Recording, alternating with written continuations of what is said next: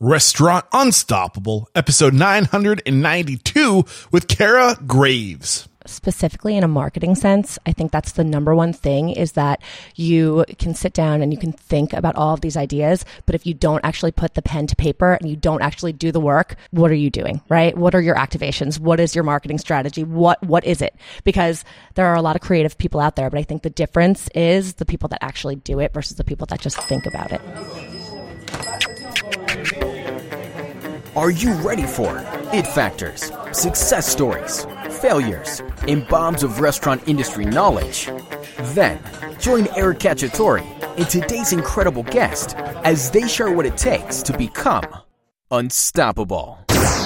This episode is brought to you by Restaurant Systems Pro, and they are launching their first time ever 60 day pilot program. This is something that's never been done before. This 60 day event is at no cost to you, but it's not for everyone. Fred Langley, CEO of Restaurant Systems Pro, will be leading a group of restaurateurs through the Restaurant System Pro software and setting up the systems for your restaurants. Fred will teach you recipe costing cards, guidance in your books for accounting, cash control, sales forecasting, checklist, budgeting for the entire year, scheduling for profit, more butts and seats, and that's not it. If you are interested in this, head over to www.restaurantunstoppable.com slash RSP. That's RSP for Restaurant Systems Pro. www.restaurantunstoppable.com slash RSP.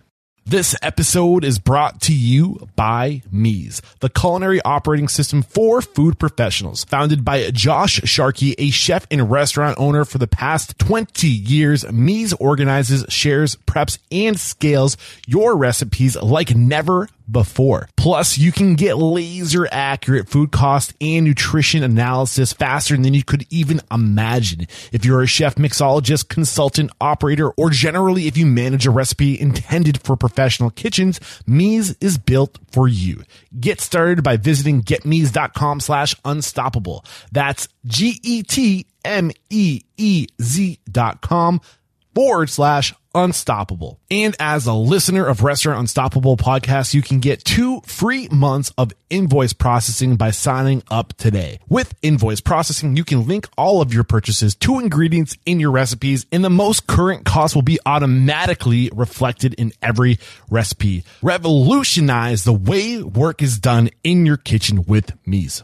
This episode is brought to you by One Huddle, a coaching and development platform using quick burst mobile games to more quickly and effectively level up and fire up your workforce. With One Huddle, you can onboard new employees up to 45% faster. There was actually a study done by the University of South Florida that has proven that you can train your employees 45% faster. This just isn't fluff. This is real stuff. One Huddle, this new and improved way to educate your staff will translate into increased sales because you're creating more consistency with the guest experience in both front of house and back of house, i.e. menu development, just learning the menu, POS, limited time offers, food costs, things like this.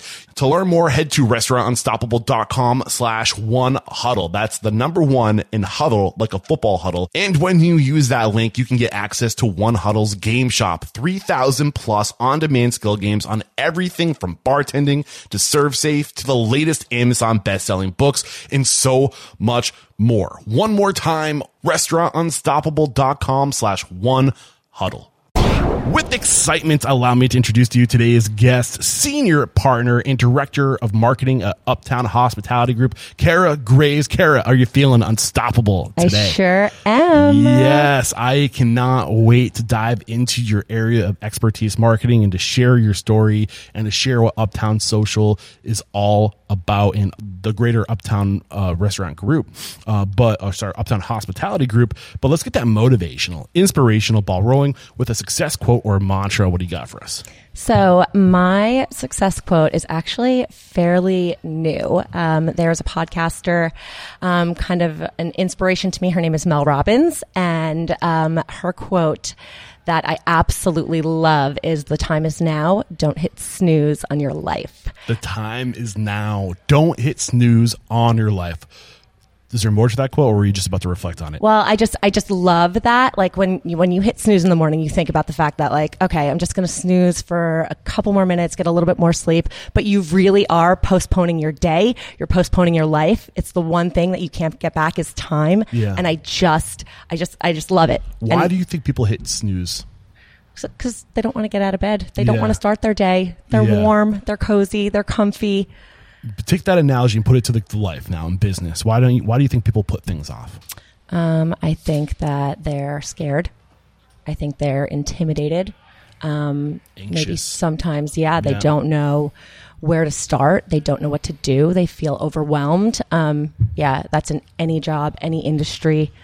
Um, and if you're not you're not excited, you're not passionate about what you're doing, I think it's really really hard to kind of get yourself Yeah. there.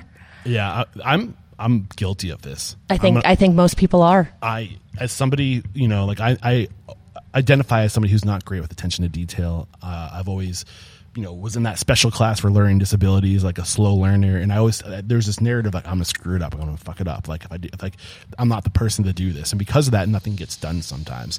Uh, and I just finished reading the book, um, The Practicing Mind from Tom Walter. Sorry, I always say Tom Walter because he's a past guest on the show. Tom Sterner, uh, also the author of uh, "It's Just a Thought," and he, he wrote another book called "Fully Engaged," which I did not get to read, but it's about this.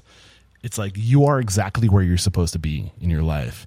Don't stress. Don't worry. Just start. Just do the work. And if you choose to av- ignore the thoughts, the fear, the anxiety, and you just focus on doing the thing that there's there's almost uh what's the word? There's like that in itself is meditative. Doing the work doing the practices being in the thing is meditative and the, the thoughts will go away. What, what are you thinking of as i'm saying this? Well, so I know that we are going to brush upon this far more, but specifically in a marketing sense, I think that's the number one thing is that you can sit down and you can think about all of these ideas, but if you don't actually put the pen to paper and you don't actually do the work, what are you doing Yeah. right? What are your activations? What is your marketing strategy? What what is it? Because there are a lot of creative people out there but i think the difference is the people that actually do it versus the people that just think about it. Yeah. And that's why i'm here with these cameras by myself with no videographer. This stuff scares the shit out of me i'm not gonna lie It's but scary. It's but like, you know what else scared the shit out of me once? This and this. And now i don't even think about it. Yep. so it where you are right now is where you is exactly where you're supposed to be. He, he uses this beautiful analogy with like a seed and a plant. A seed isn't a plant, but the seed's not worried about becoming a plant. The seed is just a seed in that moment, and like you will become what you envision, Right. As long as you keep showing up every Right, day. right. Yeah. I totally, totally agree. So I'm glad that you can Yeah, relate to that. Yeah. Tell me, where does it make sense to start sharing your story? Um, hmm, I, I guess kind of from the beginning, just just my hospitality background, and then kind of into how I got here. But you didn't know when you were working in restaurants early in your career. You didn't know that this is exactly what you wanted. No, I did not even know if I was going to make this a career or not. So, when did you know that this is like, I, I want to buy into this? I, this might be my path, the hospitality industry. When did that happen? Like, take us to that point at the beginning. Um, okay, well, Or if I there's more like- beyond that, feel free. I, I feel like, especially as a young woman, you are constantly told to do something else. And I've worked in hospitality. I'm not even kidding. Since I was a little kid, I grew up on a vegetable farm. I worked in my my uncle's vegetable stand during the summer. Like I'm telling you, I was like like child labor, like 10 years old. Um, and I was also a competitive gymnast and I taught birthday parties when I was like 14, 15 Wow. and I was serving cake and chips and sandwiches and teaching little kids how to jump on the trampoline. And so like when I tell you, I have been doing it my entire life. My, my mom, my dad, they met in a pizzeria and a bar. My mom and my stepdad, they met working in a restaurant. Um, it's really been in my blood, in my Yeah. bones. Um, I I believe it 'cause, like, forever. from the moment I met you, you're clearly socially and emotionally intelligent. Like, That's all from hospitality. Yeah. I kid you not. and that I do believe that is you know genetic. You know, I think that it's it's, a, it's like just like in any type of intelligence is genetic. Social and emotional intelligence is something. If your parents are you know social people, it usually trickles down for sure. Yeah. Yeah. Yeah. yeah. So I would say. so did you want to to take a, a you know a path into hospitality at a So I age? always, so I always did it. Well, it was, it was two things. a I felt like it was a skill that was going to be useful no matter where I was in life, So right? true. You could you could get a job anywhere, Yeah. um, and it was also a great way to make money and Yeah. a great way to make meet people. Um, so I, I I always wanted to do that as a part time gig, no matter what. I did it all throughout college. I did it in my early twenties, um, and had second, third jobs as well. And for a long time, I fought it, right? I went to a four year school. I went to um, a college in upstate New York. Um, actually, did gymnastics there, which is why I went. And um, once I graduated, I had actually started as a studio art major. So I always kind of had that creative um, side of my brain, which I always loved. That was always my passion, doing something creative. Um, but I always. What is studio art versus other art? I'm curious. Maybe studio art is just like a generalized art major. So, like, drawing, the- painting, art history, like sculptures. swath of all the arts to understand. Exactly. And you would just take different classes in that under that umbrella. Got it. Um, and then I was like, I, I love this, but it's a little non conventional. So I switched to a PR and marketing major, which I was like, you know what? This will be far more useful. So you love the art, but you didn't see it being practical. Correct. Got it. Um, and I knew I always wanted to go to New York City, and I like truly based my life off of Sex in the City. I'm like, I'm going to be Carrie Bradshaw. I can't write to save my life, so I will draw or paint or market or work in PR, work in fashion, something. So I, I feel like I might be missing an element of the story because you said that you always wanted to do hospitality, but you were told not to. Well, I loved that as a part time gig and as a fallback plan, but that was not my goal. My goal was to work in New York City Why- for some, Sorry. I don't know, for like a fashion house or Got it. do something that was maybe a little bit more at the time well respected.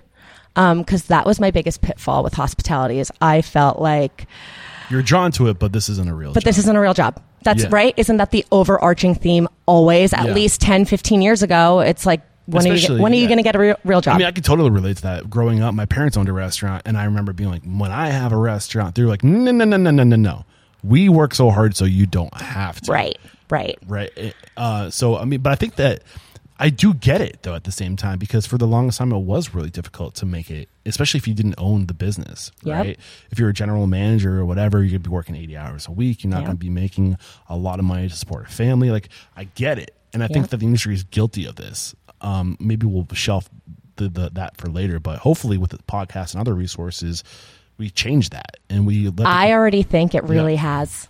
I think with podcasting, I think um, truly with social media, with the internet, I think it's changed the game. I think that people now realize that this can be a serious career and it's not just being on your feet and working late hours and long Yeah. or late nights, long hours. Um, we were a quick unreasonable. buck. We were unreasonable, and I kind of push back sometimes at Will Guidara's book, Unreasonable Hospitality, because I get that it's good to kind of go beyond the guest ex- expectation, but to be unreasonable, I think, kind of hurts the industry.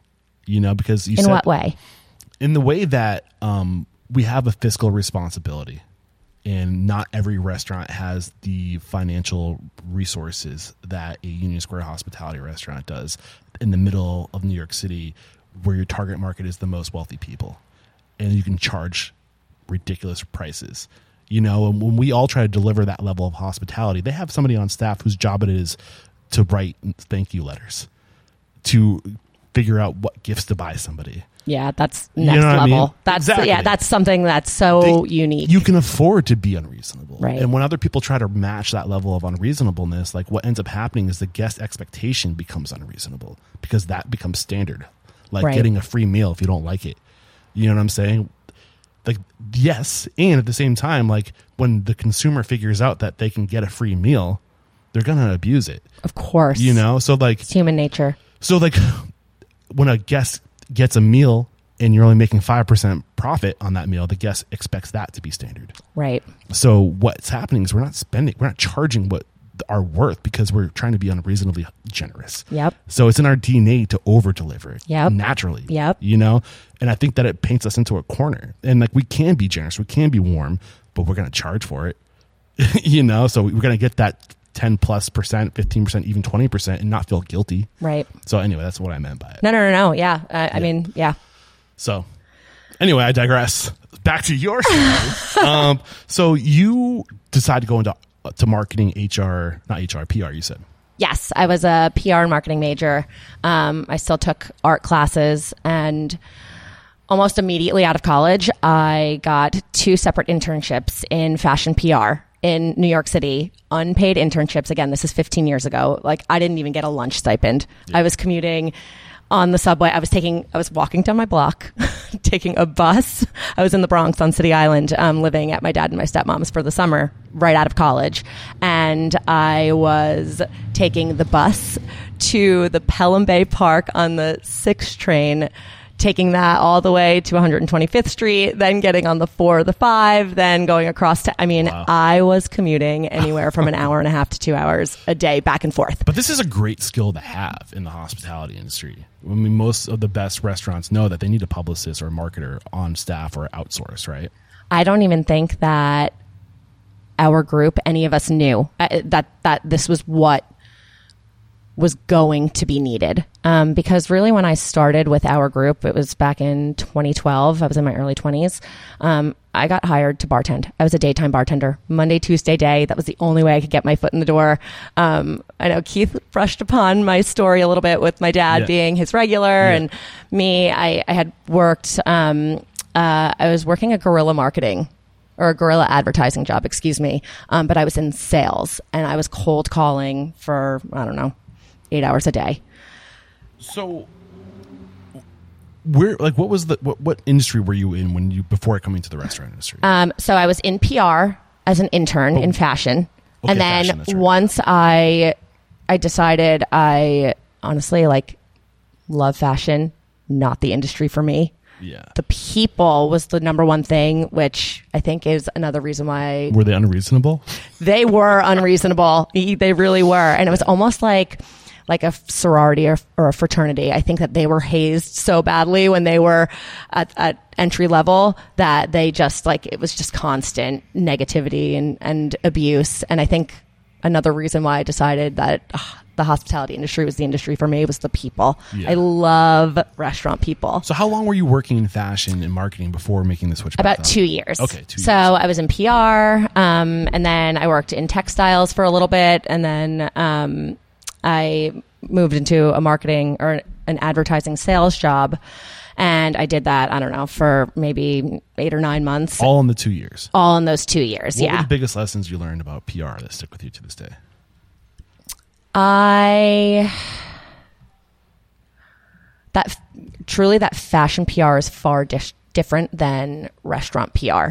Um, and I don't know if I even really understood what marketing and PR was until I started working for this group. Even though I had worked in in the industry, I was more in a sales role. And as an intern, you don't really do all that much in the actual PR world. You're doing a lot of grunt work.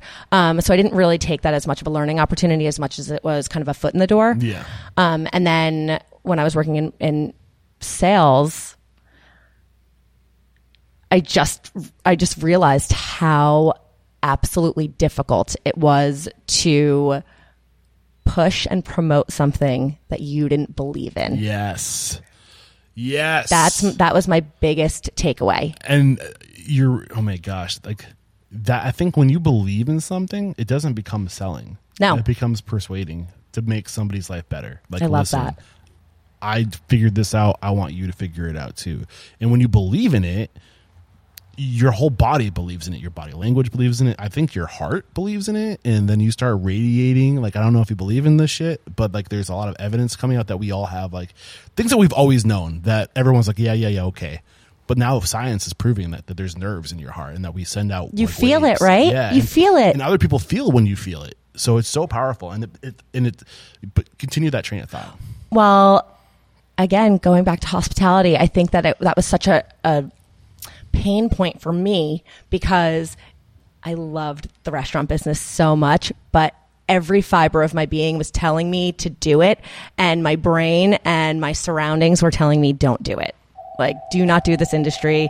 You have your four year degree. Go get a job doing something else. Use your degree. I didn't realize at the time that I was going to be able to use my marketing and my PR background for my current role, right? Yeah. Like uh, you, you don't think that far ahead, especially again, going back 15 years ago when I was in college, like I didn't, you didn't realize that there were those kind of opportunities within the bar, restaurant, Right. hospitality business. So you come into the hospitality industry. You have this background in PR and marketing and guerrilla marketing. Um, I was kind of curious about ad how guerrilla marketing translates to ads because I feel like when I think of guerrilla marketing, I'm thinking about like kissing babies, handing out flyers, talking to everybody in your Yep. community. Yep. How does that translate to guerrilla marketing ads though? So, what this company did specifically is actually would sell a guerrilla marketing idea or an activation to a company for far cheaper than your traditional advertising, like call it digital So or online. strategy together to you and sell you the exactly. Yeah. Yeah. And, or Okay. like, um, an example would be like a, a rain stencil, which I think is a really cool idea, but they would have this, um, this bond that you would put on the sidewalk that would only appear once it rains. So you would do like maybe a logo or a message of some Oh. sort. So you're actually selling that. And then our team would go out, You're we would put selling. it. Yeah. Yeah. You're selling, selling. Yeah, Yeah. interesting. Cool. So uh, maybe that will manifest later in the conversation. So you get back, you get onto, and I always forget the mother company because there's Uptown uh, Hospitality Group. That's, yes, that's Charleston. Yes. But your your New York Mama and Dada, whatever you guys refer to them as, the the the grown up company, the, the originator. Yeah, that's Eat, Drink, and Be Merry, Drink, um, and Be Merry. formerly known as NYC Best Bars for people that have been in New York for 30 years. Got it. So you're hired on with this group, very well known, established group in New York City. Yes. Um, You have this background yes, that I don't even know if anybody knew. I was I was curious. Like, did you want to end up doing marketing, or were you just like, I'm just No, this was just a bartending? bartending job. Okay, That's so, it. So take me to that. Like, what was your goal then? Were you just trying to get cash for now to figure out what you wanted to do? Yep, Okay. exactly. So what were you thinking you wanted to do? Um, I still thought I wanted to do something creative um, in an advertising, marketing, PR realm. Um, I also started interning very, very randomly um, with a photographer. Um, named Michael Cinquino. He is one of my mentors. Um, and then uh, my dear friend Jennifer Kinford, she was a makeup artist. And I started doing, like, shadowing her doing makeup. Um, and that kind of led to like a little side career that I had while I was also bartending and managing um, in Eat, Drink, and Be Merry. So your your dad was a regular at which restaurant? At the? Stumble Inn. The Stumble Inn. Yes. Keith Benjamin, past guest in the show. Yes. That's where he got his start. Yeah. Uh, maybe no. I think he he started at off the wagon. So was the Stumble Inn his? I think was that his first equity business? Or yeah, I believe it was. Yeah, yes. yeah, Okay. So yeah. he was probably there all the time. He was not No? quite yet a partner, or he had just been offered partner. He was definitely managing at the time, and and actually no, he he must have been a new newish partner because he also was opening Hair of the Dog Yeah. um, in the fall of 2012, I think that's what which it is why was. I got hired. So he got he got, he walked away from his original role to go become a manager, and I think that I remember that being like a thing. He's like, I don't want to walk away from this money, but he knew that he had to get to that next level. Yes. Yeah. Yes. So then when he was asked to open Hair of the Dog, that was like his his first restaurant that was his as as the kind of senior partner alongside his other business partner that went down with him. And um, he brought me along. And funny enough they had asked, actually asked me um, mitch and michael who are the co-founders of of eat drink and be merry they asked me um, after a few months if I wanted to go down and manage Down the Hatch, which is their oldest bar, been around now at this point over 30 years. And I, I, similarly to Keith, I was like, I, I don't think that's a good idea for me. It's, it was a basement bar in the West Village and the staff had been there for over a decade and I'm like here I am in my early 20s I'm going to I'm going to go down there and I'm going to start telling these people what to do Right. with very very little experience in this group I was like I don't I feel like that's how not going to experience go do you have in this group? Because this was a so like yeah like you start at all these different names of restaurants. You started at um you didn't start at Down the Hatch. You started at I started at the Stumble Inn. Stumble Inn, Yeah. right. But they Um, asked me if I would manage down the hatch after only a, a few months. and I turned them down, which I was like, I don't know if this is the right idea either, but I just, it didn't feel right. Why not? Um, yeah, like I said, I just felt like I didn't have enough experience in the group. Um, I had only been working with the company for a few months Right. um, when I had Talking gotten hi- people who are more senior. right, Yeah. and I had gotten hired on to actually go to open Hair of the Dog with Keith Okay. when that was opening, just as a bartender. Um, and I just I, I felt like I wanted to hitch my wagon to to him and and to that opportunity. Being offered that role only a few months into your tenure, I think, is a pretty big testament to your just your natural inclination towards this, right? Uh, so that's Thank just you. no. of I mean, it, it seems so obvious, right? Like that doesn't happen all the time. Um, so you decide to go open, uh, stumble in. No, sorry, hair of the dog yes, with uh, Keith. yes. And um, how does your life start to change at this point? Um, we open Hair of the Dog October of 2012. Um, I I went down there just as a bartender, and within a few weeks, I was starting to do some floor managing, and um, I also kind of felt like if the opportunity had presented itself at Down the Hatch, then in in due time, hopefully that would happen again at Hair of the Dog if if that was needed, right? Um, and then yeah, for the next five years. And again, this was only supposed to be a, a, a part time bartending job that was a means to an end eventually. And um, I was, again, also doing a little bit of makeup on the side. And I started kind of making a little bit of money doing that as well. And I would be on photo shoots during the week in the daytime. And then I would go to work at Hair of the Dog at night. And this went, this really truly went on for, for five years until it was kind of a breaking point. So what changed? So you weren't ready to manage at um, uh, down the hat. So there's so many down yeah, the there hatch, there yeah. there are so many. You weren't ready then. Um, No. you decided to go open hair the dog with Keith. yes. What changed in that period where you did become a manager? Like how did how did being because it wasn't that much longer after you turned down management. No, not too much. So what changed in you, or was it what, what was different about the scenario that made you feel more comfortable about becoming a manager? I had a very close relationship with Keith. Um, I also uh, felt like since I was on the opening team that I would have gotten a little bit more maybe respect.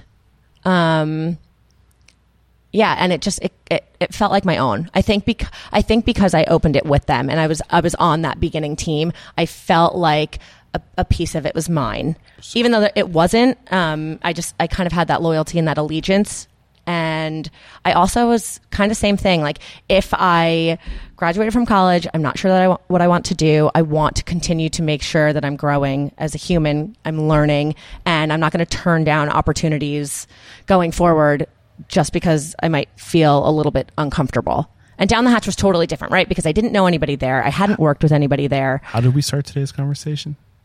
What was the quote?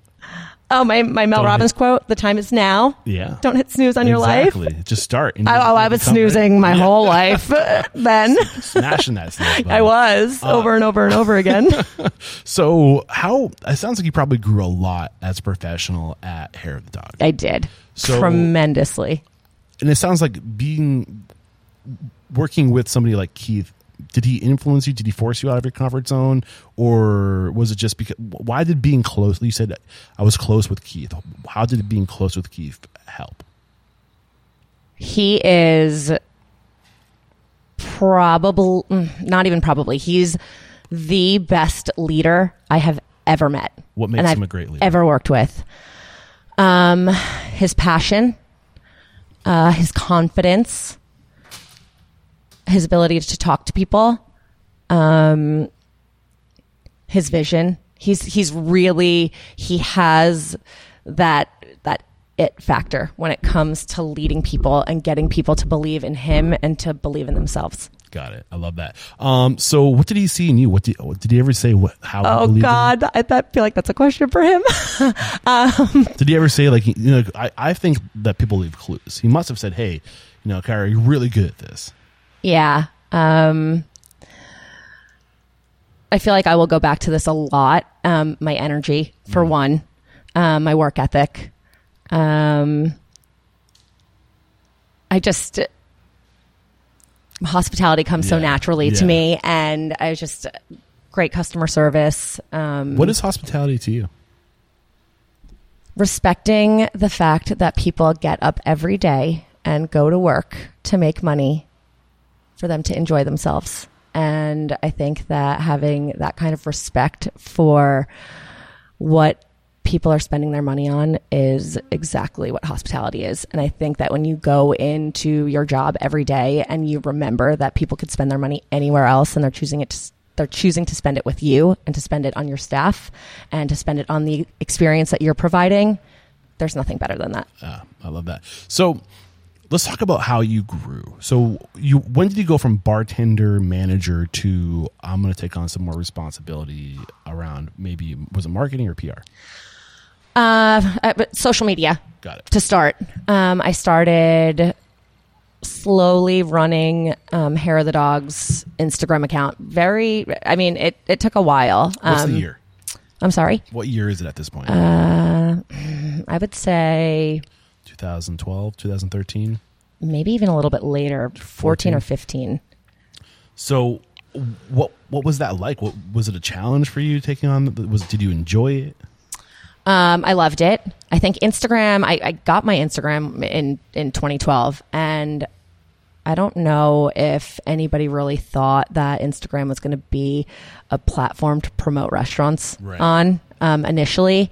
And I think as time went on and people started spending more and more time on Instagram, and I personally started spending more time on Instagram, I realized like, wow, this is something that we could really use as a tool to to bring people in the door. And honestly, I was not very good at it. I don't even know if anybody knew how to be good at it at that time, right? I go back I'm sure you've gone back on your Instagram and you've seen pictures that you've posted in 2012 Yeah. and I mean, re- 2013. reflecting back at that time, because I used to think that maybe I'd become like I'd get into social media and become like a consultant, or like that would be my niche. The more I dove into it, the more I, I think also like the platform started to evolve over time, where like it was about being social. Yep. and like that was literally the advice: Yep. talk to the camera like you're talking to your friends. Yep. Share with your, your customers the things you'd share with your friends. Yep, yep. Make it real. Yeah. Make it sociable. Yeah. And I think over time the algorithm kind of took over. Yeah. And now it's about squeeze your life into this this little rectangle or square. And like when, Yeah. as it, it became more strategic and calculated, I was like, "Ah, I'm not a calculated person. This isn't for me. But what are your thoughts on like how was the evolution for you? I think that social media has totally changed changed the world, right? Yeah, it's for total sure. it's it's it's almost even changed the human nature at this point and I think that's only going to continue on and on. Um, when we first started using Instagram for Hair of the Dog and the and the rest of our bars, um, it was also kind of difficult to get the rest of the partners. And at this point, I was just a manager; I wasn't a partner yet, and it was difficult to kind of get them all to subscribe to this is something that we need to pay attention to. And this is something that maybe you don't necessarily have to learn but you need to put people in place that understand it and that are going to kind of push your business to the next level. Because what is so smart about our group um, and especially what mitch and, and Mikey created is offering equity to younger people and, and managers and people that you want to help continue to grow your business. That is a revolutionary idea. But to not be able to continue to adopt things that are going to continue to make us be relevant, I, it, it was confusing to me because I was like, it's really hard for for somebody to to learn this if it's not something that you use or or, or do every day like Mitch or Mikey or any of the other older partners that wouldn't that maybe have flip phones at that point like I have no idea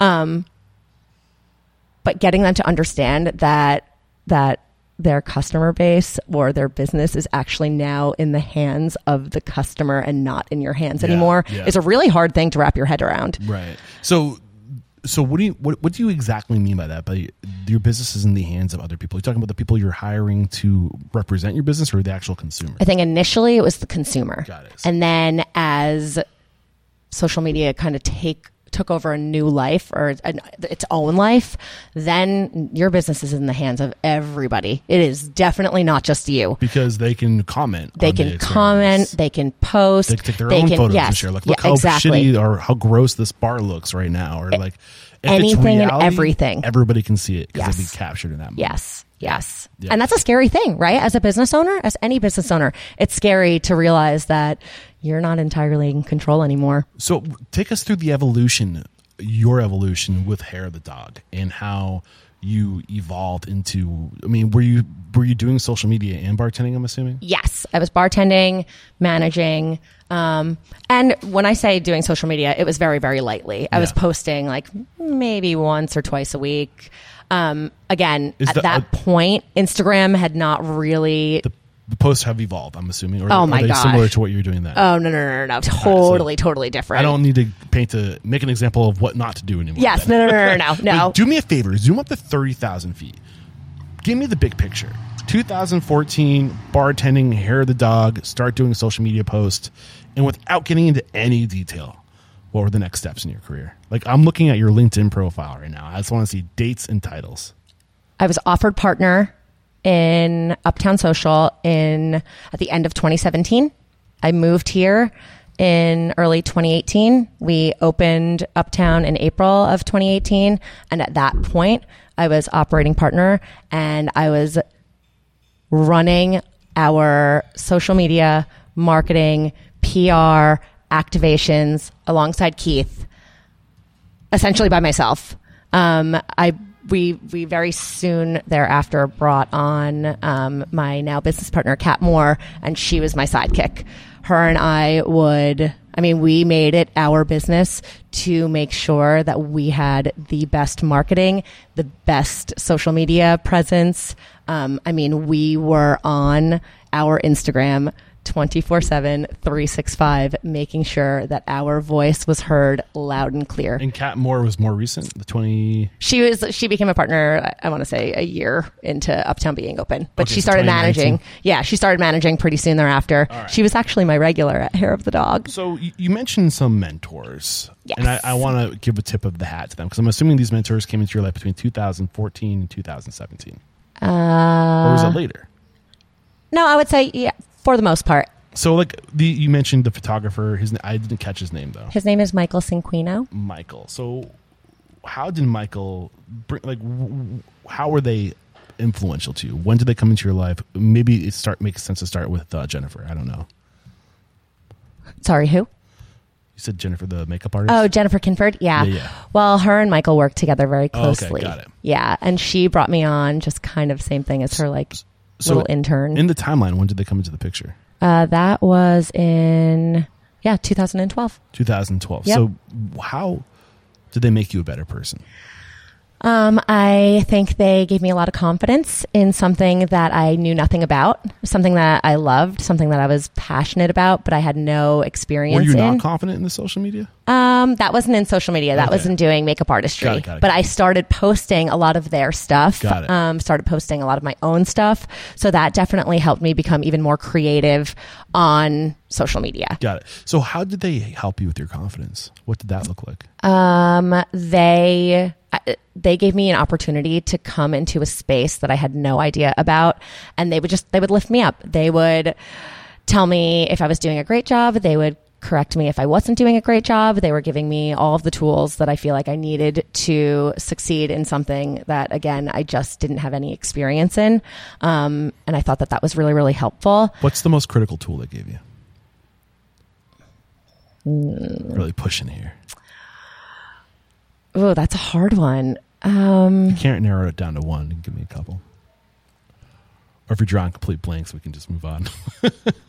let, can we go back to that? yeah, for sure. I have to think about that a Yeah, yeah, more. for sure. Um, so you also said that they gave you confidence by recognizing what you're doing well. This is a huge lesson here. Yeah. I think we don't know what we're good at until the universe tells us. Exactly. So, did you even know you had a skill for this before they started influencing Um, you? I thought a little bit just because, Your background? yeah, just my my Art. background in art. You already knew you were good at putting things together. Yeah, Yeah. yeah. I, and I knew it was something that I was passionate about, and I know that we talked about this a little bit earlier, but I feel like if you really love something, you care about something. It's automatic, right? Like y you're already you already have a leg up, right? Because you try a little bit harder, you you spend a little more time doing it. Um, so I just knew that that was an area that I would excel in more than accounting. Got it. We're going to take a quick break to thank our sponsors. We're going to be right back to start talking about your move down here to Charleston and how you really started to evolve more as a marketer, Great. not a bartender. Recently on the show, you've been hearing it come up often. Restaurant Systems Pro. If you've become interested, I highly recommend you sign up for the Restaurant System Pro 60 day pilot program. This is something that's never been done before. This 60 day event is at no cost to you, but it's not for everyone. Fred Langley, CEO of Restaurant Systems Pro, will be leading a group of restaurateurs through the Restaurant Systems Pro software and setting up the system for your restaurant. Fred will be leading the training, supporting you, and holding you accountable. Typically, this costs $10,000 a month to have Fred in your restaurant, but during this no cost to you 60 day training, he will be teaching you every process he does during the group coaching sessions, and nothing will be held back. During the 60 days, Fred will walk you through the Restaurant Systems Pro process and help you crush the following goals recipe costing cards, guidance in your books for accounting, cash control, sales forecasting with accuracy, checklist, budgeting for the entire year, scheduling for profit, more butts in seats, and that's not it. Often, the team at Restaurant Systems Pro helps restaurateurs out pro bono because their hearts go out to these folks. I mean, it's hard out there, but because of that, a lot of the time these restaurateurs don't follow through because they have no skin in the game. For that reason, there is an application process. Only those serious about making change in their operation will be accepted into this program. Are you interested? Then go to restaurantunstoppable.com slash RSP. That's RSP for Restaurant Systems Pro. Restaurantunstoppable.com slash RSP. We're back and let's get into the nitty gritty because I want to focus now on y- your story, your your evolution as a restaurant marketer. Okay. So where did it like paint the picture of like you kind of already did for us and you moved down here um, in 2018. I know I remember Keith was kind of like the the guiding compass of, of wanting to come down here. Yes. Uh, you evolved as a professional with him, as Yes. working side by side with him. It only makes sense that you'd want to come down with Yes. him. Yes. right? Yep. Um, so when you come down here, what was the narrative between you and Keith? Was he like, I'm only doing it if I get a promotion? Like, was there anything like that? Or Yeah, well, yeah. Uh, they asked me if I would entertain moving to Charleston to open Uptown, and I essentially asked if partnership was on the table or an option, um, because I didn't really think uprooting my life, leaving New York City, leaving my friends, leaving my family without making a dis- definitive decision that this was going to be my career. I, I didn't think that that made sense. Yeah. Um, so that was that was the the question, um, and the answer was yeah. We'll we'll make you a partner. So back in 2018 is when you became a partner. Yeah, um, 2017, 2000, well, 2018 when Uptown opened. So what was that that conversation like for you? Because so, so to give you some context, I don't know if you caught Keith's episode. I did. fully. Yeah, oh, yeah, So he, he kind of you know he was pretty transparent Yes. with how it works. Yes. Like you you buy in. Like they don't just say okay, you're good at your job. Let's give you five percent. No. They gotta you gotta put up some money. Yes, So I think this all is a of criti- it. Yeah, this is a pretty critical part too. But but what I like about it is that they they put it into reach Yes. for m- most people. Yes. So mo- like most 24 year olds can't go to the bank and get a No, million no, dollars. no. Or they don't have the track record to go to friends and family and be like, give me millions of dollars. But what you can do is come up with maybe a hundred thousand, right? Yeah. Um, or you, you know, I think, you know, if you're, if you're good with money, you like most people can, I, I- how much, like generally, like what is that like entry point at for most people? I, I mean, it's pretty expensive, but it it all depends on what the space is. I mean, for a place like Uptown Social, it's ten thousand square feet, and so so it's a massive space versus one of our other spots in New York City, which is two thousand square feet. But granted, then the rents are a little bit more expensive. So, So it's I mean, variable. it, it, it's variable. Yeah. Well, that's good. So maybe you love a company and maybe you want to be a partner in a, in a space like Uptown Social, but you don't got the green. They don't have the cabbage to make that happen. Maybe you can go partner in a smaller or, restaurant that can get you an opportunity later on. I think that's kind of what Keith did, right? Um, yes. Uh, kind of the way it works though is that the idea is that you have partnership in a place that you are operating. And then once you are a partner, then you can kind of buy into new places or back buy into other places, depending on and on Do you kind of you- how the, the how the points are. Are you willing to share like the numbers that in your relationship? Is that something that you can talk about? Okay. yeah, no, um, no, not not specifics, but Can you share ballparks generally? Like kind of the idea. I mean, it it, it could be expensive. A, a point could be anywhere from so one percent can be 10, 10, 15, 20, 30, 40, So ju- that- just depending. So talking yeah. percentages.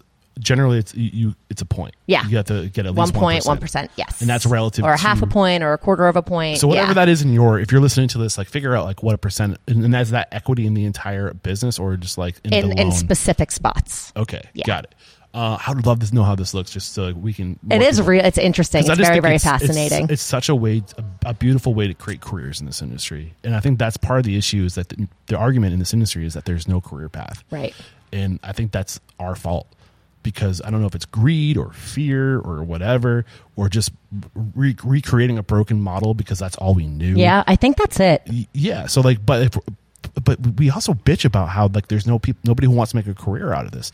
Can you blame no, people? good, and no good people, and the what incentive? and right As the right. world around us evolves, we're Right. still operating a 1905 business model, and Right. we were like, nobody wants to work. Right. Nobody wants to work for you because you're not giving them any incentive. To. Right, right. So like, what does that look like? How do we how do we make the industry more equitable? I mean, I would love to say just copy our business model. That's what I'm trying to say. I think that makes the most sense, right? So how do we, like what can you give us to give us some direction of what that looks like without because I, I understand you can't give away like I'm going to take as much as you're willing to give me. Okay. So give, bring me to what you're willing to give me. So, um, I think to your point, right? It's really hard for someone that's in their in their early 20s, mid 20s, wh- wh- whatever stage of your life to to be able to say, okay, I'm going to invest X amount of dollars and then I'm going to give my life to doing this and I'm going to work 60, 70, 80, 100 hour weeks, right? Yeah. Because that's really what's expected of you at a certain point. With or without an investment, if you are running a restaurant, you it, it's you're you're committed, right? You're committed to long hours, late late nights, um, for the most part.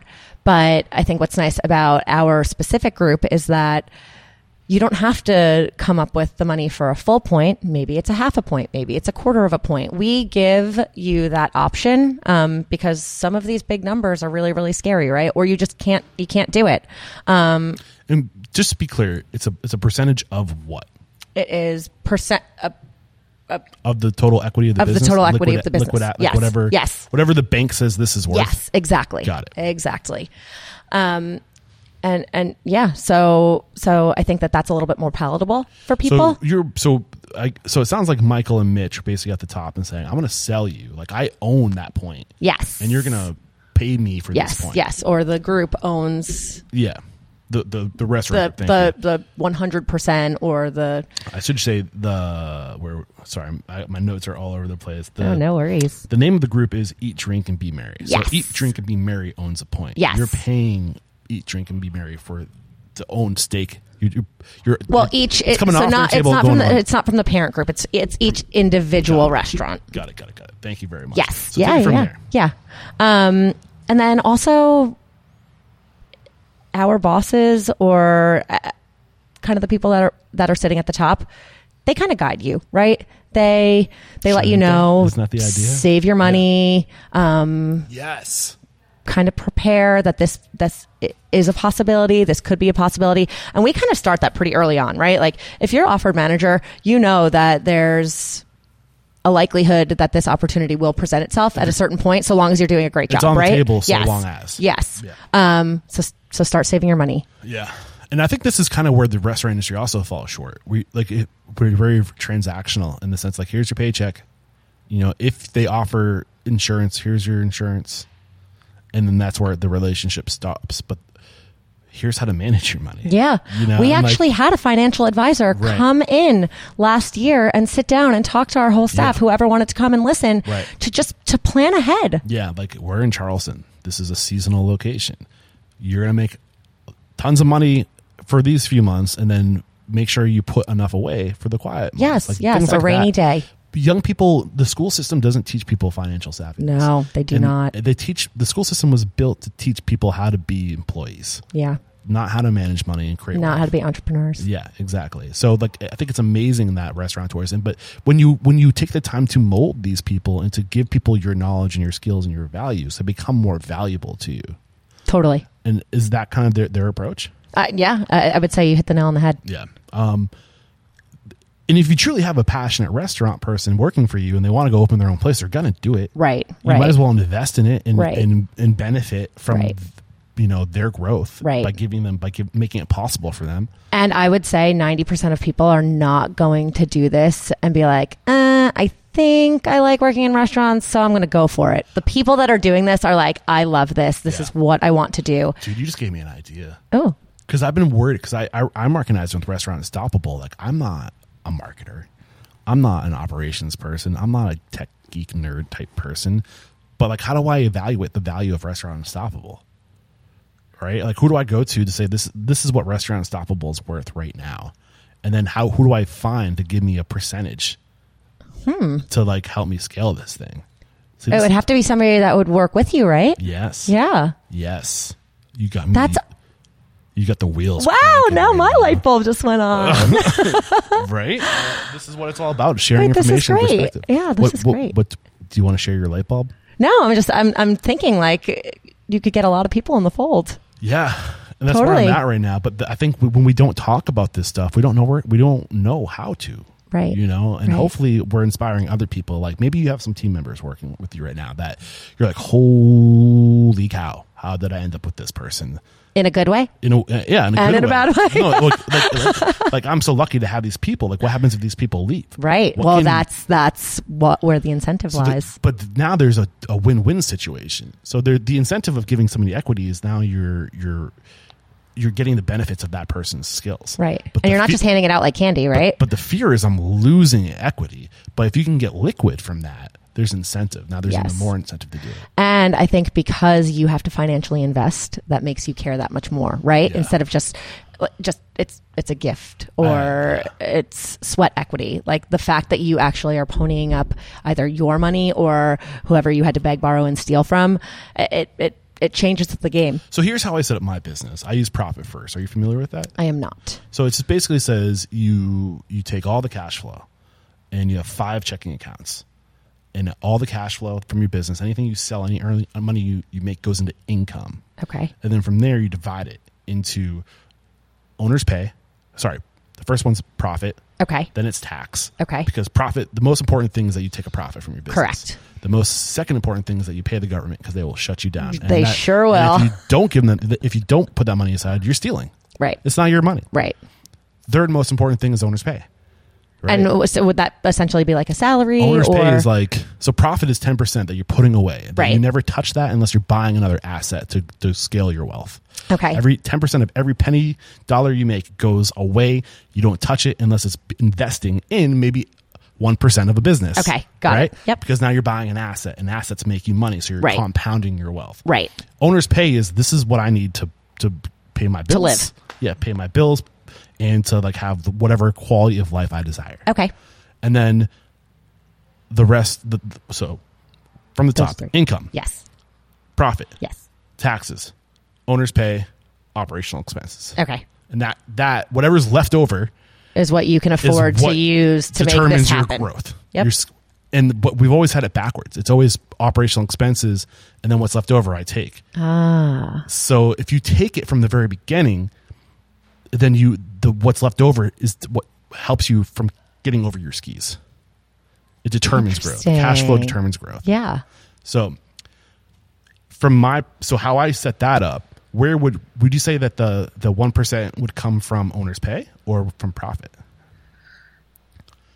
Owners pay. Yeah, I dig that Yeah. Yeah. That would. because it's a, a, a point to point, whether it's a Right. point in profit or a point in owner's pay. Right. Right. Right. Right. I like that. Hope you guys are taking notes. Yeah, This is some good stuff. everybody. This is what I was hoping to get as far as the business model and how to struct, structure this, right? So, and I would agree with you. It would come from owner's pay. Yeah. Uh, yeah. because t- profit you don't touch that that's not You- you- that that's not exactly. yours that doesn't belong to you that belongs to future you Yes, exactly. Just and that, and honestly, that's like in my in my personal life, in my per- personal finances, that is essentially what I've done. got it so any other lessons or like knowledge around this model? What about partnership agreements? How does that look? Can, any tips and advice on how to set up that, those agreements? So, since I'm not personally really responsible for that stuff, that would be more of a Mitch and Mikey question. But if you Look ever want to talk to them, yeah. I would, I would, I would truly recommend um, discussing with Yeah, because they are a wealth of knowledge when it comes to that. Since they're the ones that essentially kind of created this this idea, I'm gonna and we've just adopted. Yeah, I'm echoing the mission statement: inspire, empower, transform the industry. This is the transformative stuff. Yeah. this is the good stuff. So, um, anything that you want to get out around that now, get it out, and if not, we can move towards the marketing. No, let's move towards marketing. Okay, cool. So you said, okay, so 2017, I get offered equity in this business. Yes. I moved down to Charleston. Yes. Um, what is your title when you move here? Operating partner. Operating partner, and are is it like set in stone that you are the marketing person? kind of um i outside of actually bartending serving kind of running the floor i didn't really know what my value add would have been in a in a partnership realm or in an operating realm. I was an art student a marketing pr student. I don't even know if i'd ever looked at excel before before i got into the office here. I'm not even kidding. Um, i mean i didn't know how to schedule. I didn't know how to do payroll. I, I didn't i truly did not know where my value add would have been. And i knew that at least this part of my brain and this part of my passion was something that i could bring to the table and that i thought that i would be good at and would be an asset. So i was like you know what? I am going to take this as my own and i'm going to run with it. And we're going to see where that takes us. How did that conversation happen? Were they like, hey, if you want to be a partner, like you got to do more than just you know like No, I think it was kind of understood because I had already, as a kind of like pre partner before we moved down here, I was still at the table talking about what we were going to do at Uptown Social.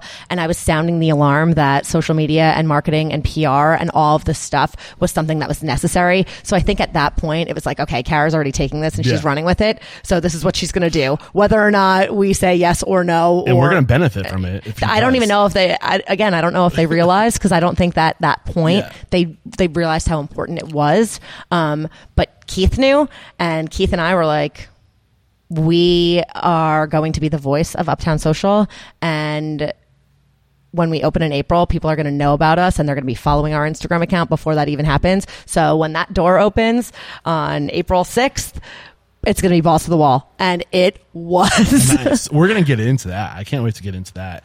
Um, so, I mean, I guess yeah. Like, where did you start? Like, if, if like if you're gonna own this, and I want to reinforce what you said. Um, around 2017, before we get into actually how you unpackaged it, around 2017, 2018, and like even more so today, I think that like the the the, the industry started becoming very competitive. Very. I mean, the early 2000s, more and more restaurants were opening ever more than ever before because retail is going away. The developers are just throwing money at restaurant projects. There's more restaurants per capita than ever before. Yep. Uh, so there's more competition. Now we're not just competition for business, but competition for people. Yep. And so we got to be better at what we do to, to know, so the cream rises to the top, right? So Yep. that, that cream is just getting better. Yep. So I, I, I believe my heart of hearts, if you're a solo restaurateur, a solopreneur restaurateur, and you are the only person that's earning profit from your business, you're going to struggle so hard to, to find those people.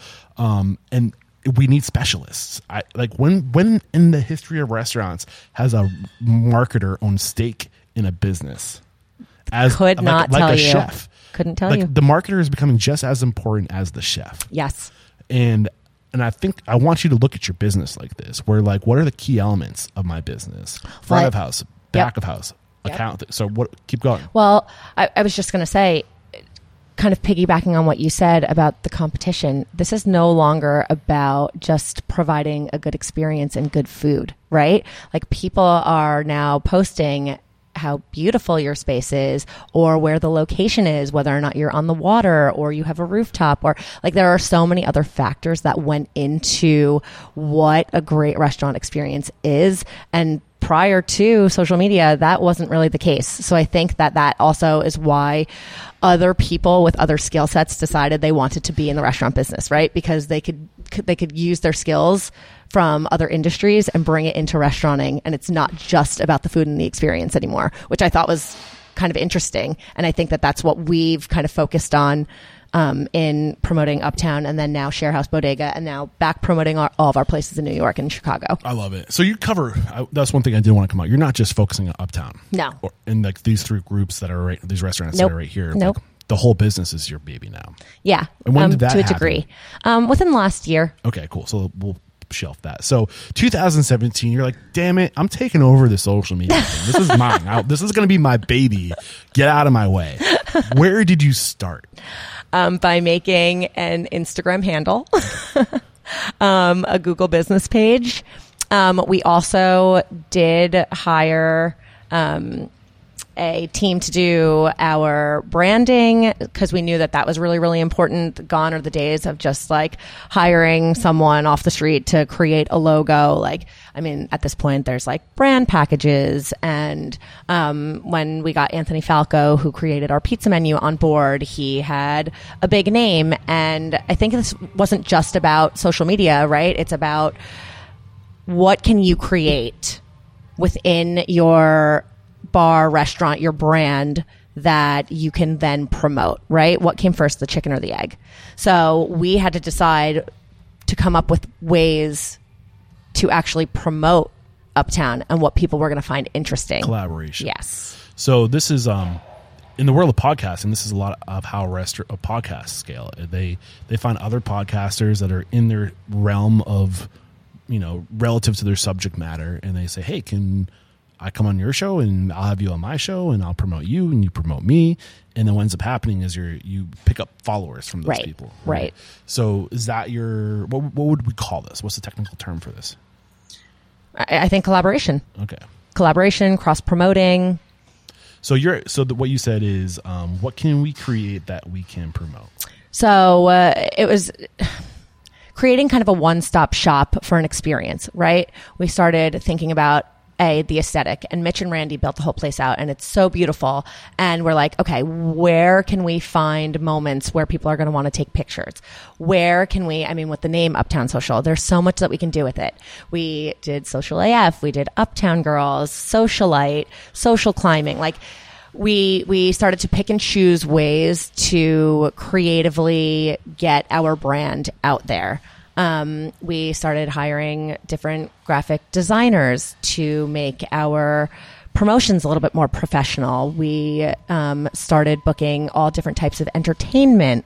We just wanted to make an experience that was both enjoyable inside of our building and also enjoyable across different social media platforms. I'm gonna make you drill down a little bit more. You're dropping a lot. I'm trying to keep up with my Oh, notes. sorry, sorry. No, you're doing great. Should I go a little bit slower? No, no, no. this is all gold. So I, I just kind of like so. I love. So you're okay. What's out there uh, that might have a presence that it's like a Venn diagram. What do we need, and how can what we need also slingshot us ahead with their presence? Kind of like, you know, like we need within within a restaurant what do you need you need restaurant. you need great food all right. a great- good location i mean there are so many things right but i'm just thinking from like a, a marketing standpoint how do you how do you promote something well is you have to have food that looks really good and then also has to taste good right Yeah. um, you need to have a logo that's aesthetically pleasing. Um, you need to have a brand package that is interesting, that is creative. Um, you need to have different slogans or phrases or sayings that people can relate to and recognize your business by. Um, for us, like our social butterfly, we had an artist paint a beautiful butterfly that people were going to take pictures in front of. Okay, so here's another way to look at it to help. So I'm starting to get. So basically, anything you create has to go through a filter of how can we promote. Yes. If we're going to create it, How do we promote this? how does it perceive? What the end product is perception. yes. How can we position this creation in a way to be be intentionally perceived on the other side? Yes. And then how does the user look at that and generate their content for your business? And then how does the user look at that and generate the content for the business? Yes. Okay, so, so we're not only relying, and this is going back to what we were talking about earlier. It's in the consumer's hand at this point. So if you give them the opportunity to promote, if you give them something that's cool enough, that's fun enough, that's exciting enough, they're going to do the work for you. So get into that. Answer that question. How does this that thing that we're creating be perceived and how do they promote it? What is, what are the things we can do to make things more naturally promotional? This is something that has come a long way for us in the last five years. And I think that is building a team and making sure that you are continuing to keep people that are relevant, that have their finger on the pulse at that table. Because it's sad for me, but I'm no longer promoting Uptown Social for myself, right? I'm 36 years old. I just got married three weeks ago. Congratulations. You. Yay. Um, but we're, our target demographic is 21 to, I mean, call it 36, fine. But like, Have you aged out of your demographic? I feel like I feel like I have. I, I'd like to think just- no, but I mean, listen, I like to still go out and have fun, but but no, but like getting getting getting our our younger staff at the table and giving them a voice, right? Okay, so I was curious when you said at the table. I was like literally, like Literally, guests? yes. So like, so keeping, so getting guests at the table and then keeping them at the table. Yes. What do you mean by like Yes. literally? What do you mean by keeping them at the table? So I think that getting our younger staff members who work specifically at Uptown Sharehouse Bodega at, at any of our at any of our restaurants at our group. Um, I think giving them a voice is really important. Um, I especially think that this generation, the, generation that we're targeting, um, they really like to have a voice. They have a lot of opinions, right? They're also very savvy. They know what they're doing on Facebook, Instagram, TikTok, Snapchat, all, all of these platforms where we're promoting on and they're promoting for us and our customers are promoting for us, they know what's going on. So you have them at the table and you have them come up with ideas and give them the opportunity to kind of take ownership as well, even if they don't have equity, right? A lot of our, our, our employees are young, they're in college still, but they love this place like it's their own and they want to promote it like they're, it's their own. And when, Uptown has a bad review, or if somebody posts something and they're upset with their experience, they get personally offended by it and they want to figure out how we can be a little bit better to make sure that that doesn't happen Right. again. So we started this rabbit hole with the idea of how does the user, i.e., the guest, promote? How do you make everything this Venn diagram, everything you create has to go through this filter of how is this going to be perceived and promoted on the back end? So tying that thought with building a team. So I think when we build a team, they know what's relevant. They know what's going to work. They know what our consumer is going to promote because Why? they're because they're the, They the are the consumer. They're the demographic. Mm. So we could have me and a bunch of other late 30, early 40 year olds sitting at a table. We don't necessarily know what the 22 year olds are interested in posting, right? Yeah. They're not posting what we'd be posting. You're totally making me warm and fuzzy on the inside right now because um, I mean, so as you grow a business, you try things, and then the only way you're going to know if it works or not is by trying it. Correct. Sometimes it doesn't work. Sometimes Right. there's a variable you didn't take into consideration, like bandwidth or interest in doing the thing. Yep. Right. So I, I recently experienced this with Restaurant Unstoppable um, because I launched Restaurant Unstoppable Network. And that was my way to provide some kind of community around Very the cool. podcast. But Congrats. I do not like to exist online. There's a reason why I get in my car and drive everywhere. You know, like I like to do this. Like I could be easily talking to you on Zoom, and we could have done this weeks ago. Right. And, you know, No, but- I love this. Exactly. I love this. and this. I do too. And this, and this is what I, this is my vision. This is what I love. This is, and I can't sacrifice this. And this is what makes me happy. But I can't do this and be digital. You know, I mean, I could, but I also don't like that. Right. You know, so like, and I'm not good at the, atten- I'm dyslexic. I, I, I write things funny and like things come out. Like I'm so, so self conscious about it, you know, like to the point where like everything that I'm doing, I'm like, this looks like crap. Like I'm not like you in the sense that I can't design and make things look pretty and appealing digitally. I don't represent myself well digitally unless I'm talking, you know, so Well, you do an incredible job of talking. So so like so like recently the thought and i'm just trying to use an example how this manifests in different verticals right so of as far as like like letting your team so talking to my hopefully new community manager so, so the idea is i'm getting out of that lane finding somebody else to manage this so I can do what I do best. Right. And you can only do so much anyway, right? Yeah, exactly. So the idea behind the network going forward is like let's create a minimal viable product, and we bring in the people who were the most active when we first started, and say, what do you want us to create? They're the end user, right? Yep. So like, Yep. how do we reverse engineer what the community needs and wants? I think you, you just said it. Yeah. You just said it. It is having, well, first I would say having a community manager that knows what you're doing, what you're trying to do, knows your product, knows your brand, knows knows your consumer, and kind of is your consumer. I think that that's really really helpful, right? Yeah. Because most of our employees at this point are are our consumer. I mean, some people have been here for five years and are a little bit older now, but like in general, the people that we want to come inside are the people that are working here, and they know how to relate to them. Who is working here?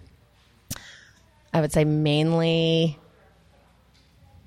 college kids to young adults 25 26 27 Does that work in every business model? So say I'm fine dining white tablecloth. i would say no Why?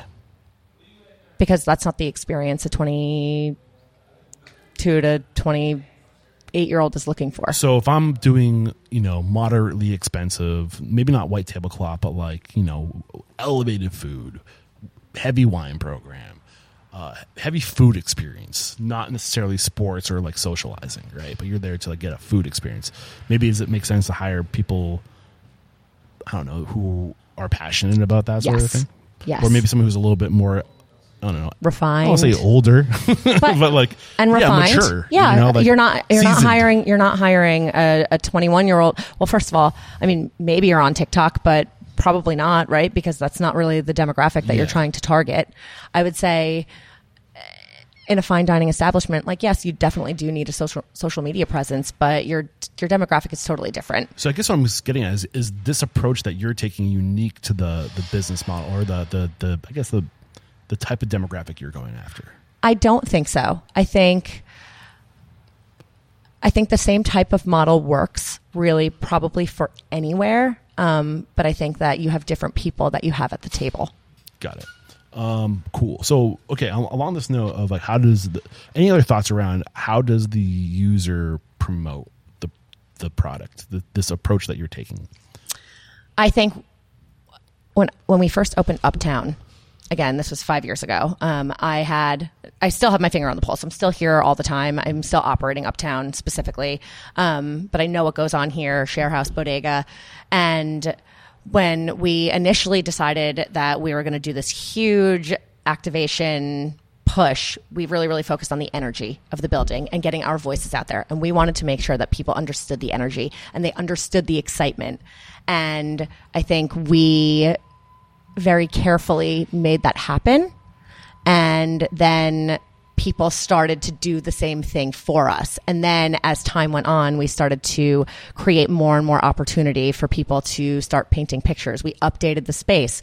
We came up with more and more clever ideas. And again, we have a table of anywhere from 10 to 12 people every single week, whether it's at a manager meeting or at a social media and marketing meeting, coming up with constant ideas. Some we shoot down, some we're like, that's a great idea. We also take a lot of inspiration from other places that we admire How often do you have marketing? every single week. Every week there's a marketing. Every single week. We also are on a text message chain, we're on an email chain. just the marketers. Uh, Just a marketing meeting every week. we do a marketing me- meeting every week and we have operating partners there sometimes we have managers there sometimes we have um, we invite staff to come if they want to come if they have great ideas we ask them to email us ideas um, we talk about this stuff very very Do thoroughly you guys use EOS?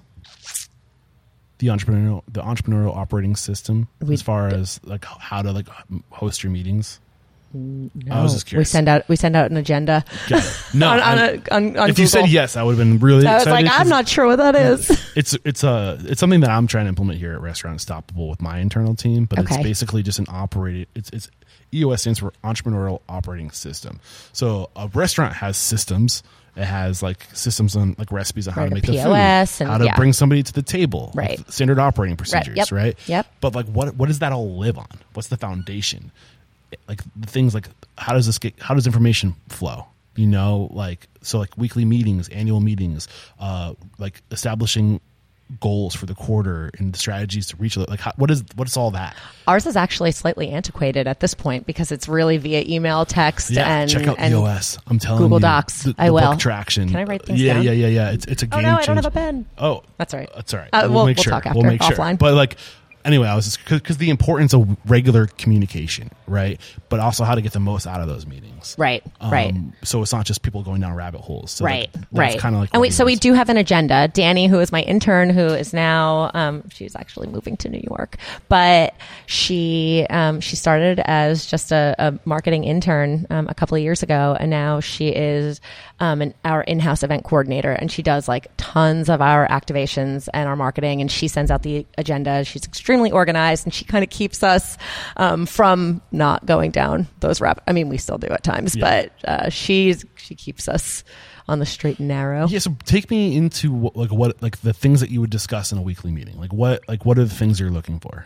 Uh, we will go day by day and we will talk about what we want to promote on Instagram, on TikTok, on Facebook, on Google Business. Um, we will talk about any entertainment we have for that week, why the entertainment worked, why it didn't work, if we want to bring them back.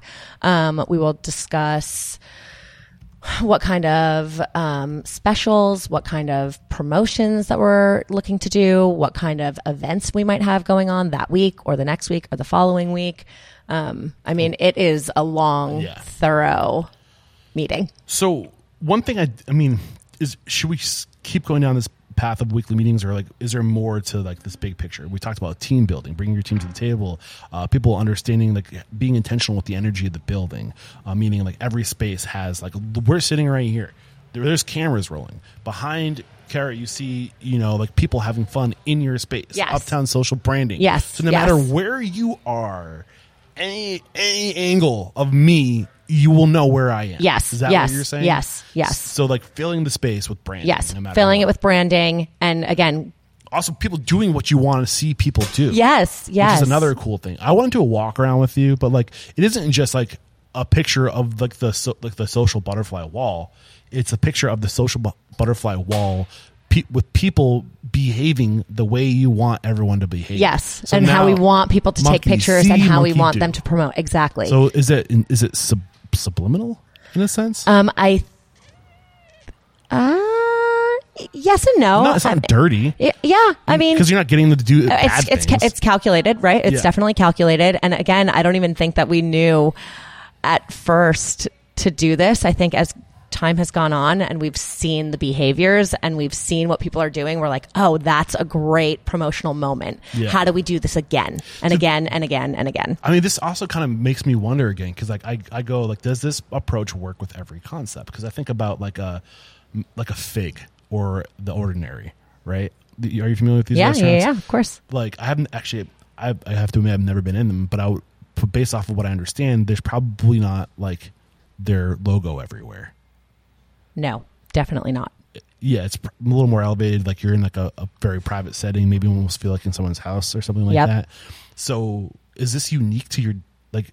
You know where I'm going with this? Like, can, Yeah. can everyone execute this, or are you guys in a special space? I guess when you put Or- it like that, maybe we are. or is art? No offense, you know, Mike Lata and you know all these amazing people that are over there, but like, is that just the old way of doing things, and they, have they not figured out the code? I mean, they've had tremendous success, right? So like, who am I to talk Yeah, about yeah. Yeah, Tru- and I get truly, that. truly. And I'm just playing devil's advocate right now. No disrespect to what those gentlemen have achieved. Um, I think yes, it works for us. We're it's a little bit more specific uh, based off of our clientele and what we're trying to accomplish. Um, but they have figured out PR and marketing in their own right, in their Right. own space. And this is so what we're talking about right now, Kara, is exactly why I've gone fucking crazy over the past 10 years. Because my goal when I started this thing was I'm going to find the answers. And there's only going to be one answer for every vertical, obviously. There's only one answer. They're only only one only answer, one and the truth. internet is right about everything. There's only one, there can only be one truth.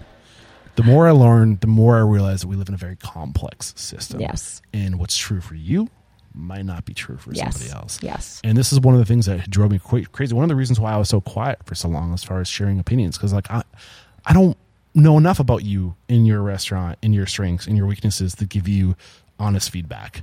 You know, like, and I'm not going to sit down in five minutes and tell you what to do with your business because it might not make sense for you. Right. So that's kind of why, like, I, I think we focus so much on like we're just here to learn your perspective. So, Right. so what if you're saying things, or if, if Kara's saying things that might not work in your business model, then take elements of it that might. You know, like you can still bring your team to the table and give them a voice. No, it- I think that's the number one thing that I've learned in the last five years being a boss is listening. Yeah. So is Number one. Are there any other like really cool things like as far as your evolution goes? I don't know if we've gone like way down into this rabbit hole of like your like every little detail or is there more that we haven't touched on that you want to bring to the conversation or should we talk about your evolution as a marketer I don't think so. I would just say take everything as a learning experience and a learning opportunity and constantly do research um, because the age of promotion is ever changing. Um, and I think as time goes on, it's just that's going to continue to do that, and you're not going to be an expert in in everything. Age of promotion is constantly changing. Yeah. So where is promotion today versus where it was in 2017?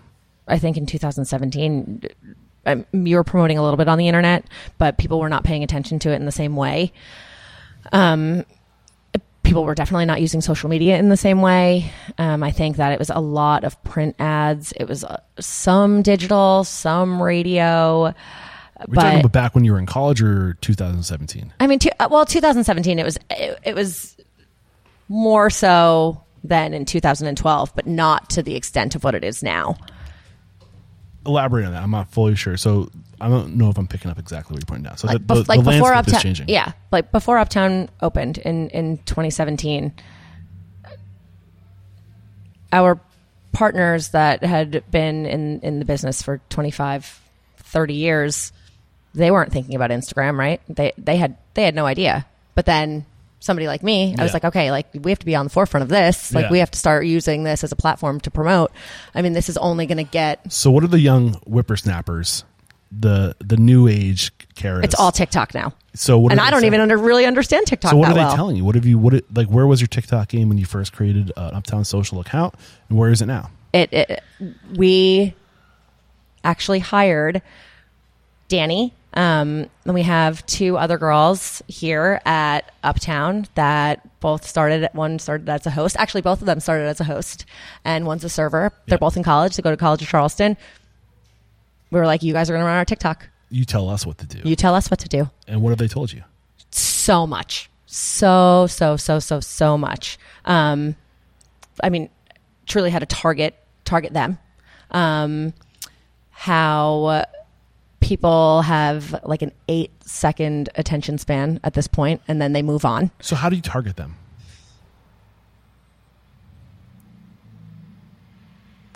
exciting videos comedy um promoting staff uh kind of letting them be the voice now um for us, I mean, we still want to capture the energy of the building. So, like, consistently putting up our entertainment, um, bands, DJs.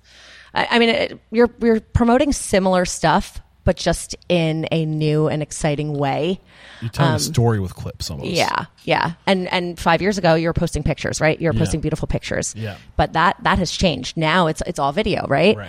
Um, and now it's learning how to edit and splice. And I mean, You're look at look at what you the- have. yeah, preaching to the yeah. right But this now. is not something that I think back in in 2017 anybody would have thought like, okay, I'm going to start making funny blooper videos of of our staff to get people in the door or to get Right. people to follow us. Honestly, you know, ironically, I, I argue that that should be one of the, the strategies that Restaurant Unstoppable uses because I'm such a knucklehead and I'm doing dumb shit all the time. people people love it. The, our our two things that like get the most traction is um, staff bloopers and very randomly renovations. I don't know why, People but like see it, people love to see yeah. it before and after. Yeah. Um, anything we haven't talked about? I mean, I'm looking at the time. I know you have a busy day today. You have some people coming in that you have to make yourself available for. Um, we, I did want to talk about influencer marketing and events because I know that is a big Yeah. that's a big Yep. part of your Yeah, strategy. yeah, yeah. Can you get into that before we move on? Yeah, we actually just um, kind of recently, more so in New York, um, because I think that the influencer marketing game is uh, far more professional in New York. We also hired on um, a PR team that we work with called Bread and Butter, um, which is actually new. We did not work with a PR team. We I did know them. everything in house. Yeah. Oh my gosh, I love them. Rachel, who's the CEO, Oh, yeah. she is the coolest. I'm sure if I looked up Rachel's email or Rachel name, I would probably have a couple clients. yeah she's she's great. She's brilliant. Her They team is incredible. Um so we started using them as well because also and and again i think we we talked about this a little bit too but you're only a professional in in certain aspects right? And you need to bring other people on that know what they're doing. And from a pr standpoint like yeah we understand public relations we understand promotions we we know what, what we're doing but we don't necessarily have the connections and or the bandwidth to like really get ourselves out Yeah. there I'm- right I, th- I think that what you're doing is absolutely what a restaurant needs to do. I also think it's a problem because what ends up happening is all the power gets in the hands of these publicists. And unless you can afford to work with certain publicists and leverage that relationship with whatever outlet, i.e., I don't know, food and wine or what uh, leisure, Thrillist, whatever magazine, consumer facing magazine you want to get, it hinges a lot on relationships and it's pay to play. So is Yeah. that a fucking issue? Yeah. Part of my language? Yeah. Um, yeah, I would say I would say This so. is exactly why I try to avoid publicists at all costs. And I drive around the country and I say, hey, Kara, who do you respect and admire? Because I don't want those companies to steer the ship. right. You know, and I, it's weird. It's like the more, this is one of the, earlier, the more I learned about marketing and I figured it out and I cracked the code of it, I'm like, I don't think I should do this. It's, do you, the, So bread and butter, I think, is actually a little bit different. Um, and maybe it's just Charleston's a little bit different too because they have more of a personal relationship with us, and our account managers are same thing. Like two young girls that come into Uptown, come to Share House, go to Bodega.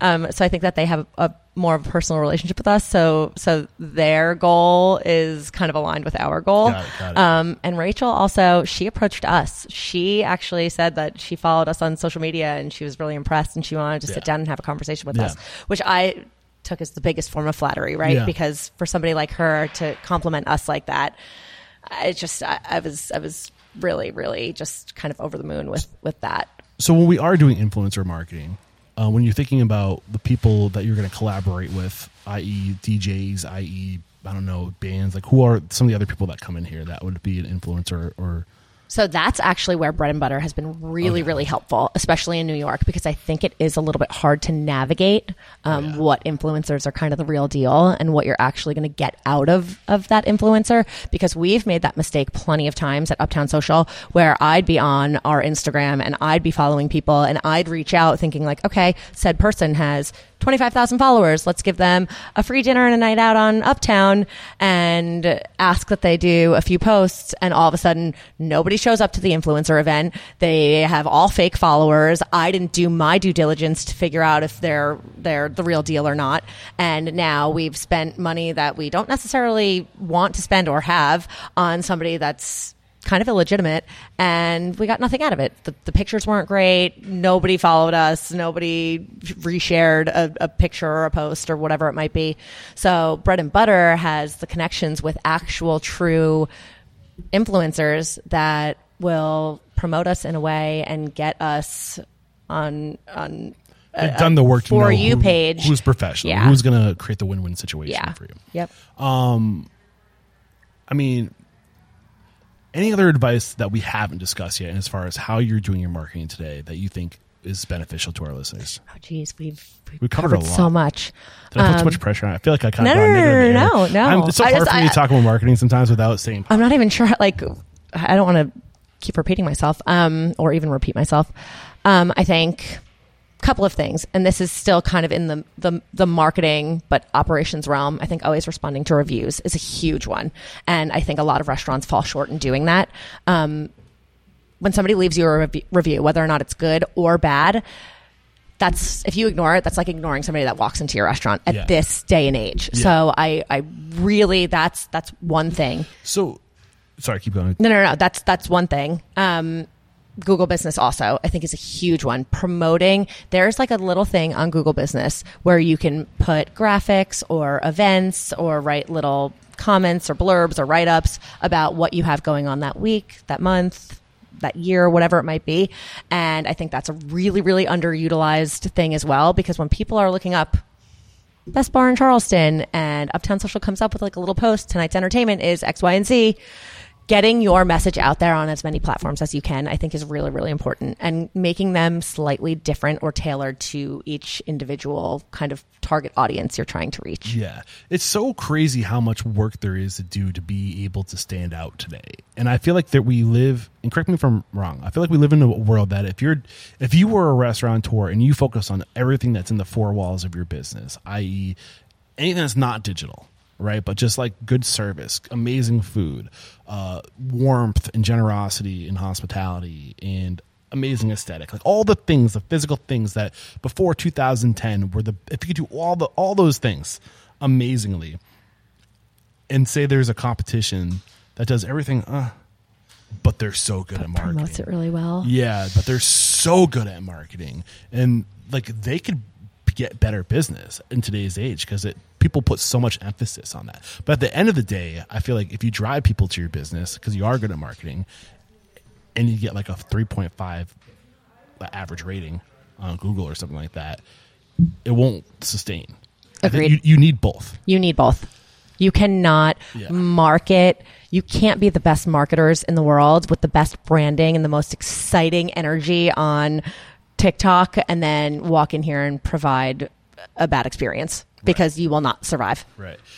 So the mission statement is to inspire, empower, and transform the industry. As a marketer, as the as having a very good understanding of how the game is played, was there anything you'd change about it? If you could, if you could make the world a better place, and knowing what we know about the world we live in, is there anything that you would change? I feel like this is going to be like Like where are we interesting, headed, right? interesting advice. Where are Um, we headed, and where would you rather we go? because I because I know how important it is, but I sometimes feel like you ha- you have to put your phone away.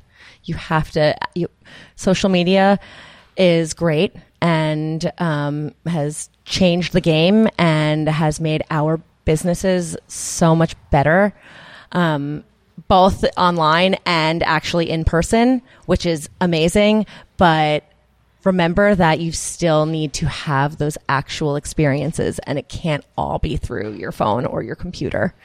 Um, and that's that's that's a tough thing for somebody who this is my full time this is my full time job. it's this is my bread and butter. This is how how I make my money, right? yeah. But on one end, I, I love to see people come in and take pictures and videos all night of of what we're doing here. That's Yeah. like it shows that what we're doing is working.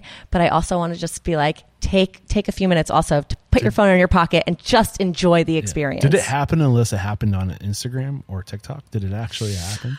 Yeah, I don't think so. Yeah. Yeah, but that's the mentality people are taking nowadays. You know what I mean? And I only think it's going to get worse. So as long as you can um, What do you mean by worse? balance, I, I think people are going to get more and more fixated on their phones and less fixated about the experience. I realize I'm putting you in an awkward space here, but I know. do you think that there's a social responsibility? People are going to hate talking to me eventually. Oh, I'm, going to burn every bridge I go to. a social responsibility to knowing do what you what? know about the adverse effects of social media and being in your phone all the time and capturing stuff and not putting the phone away and just being present.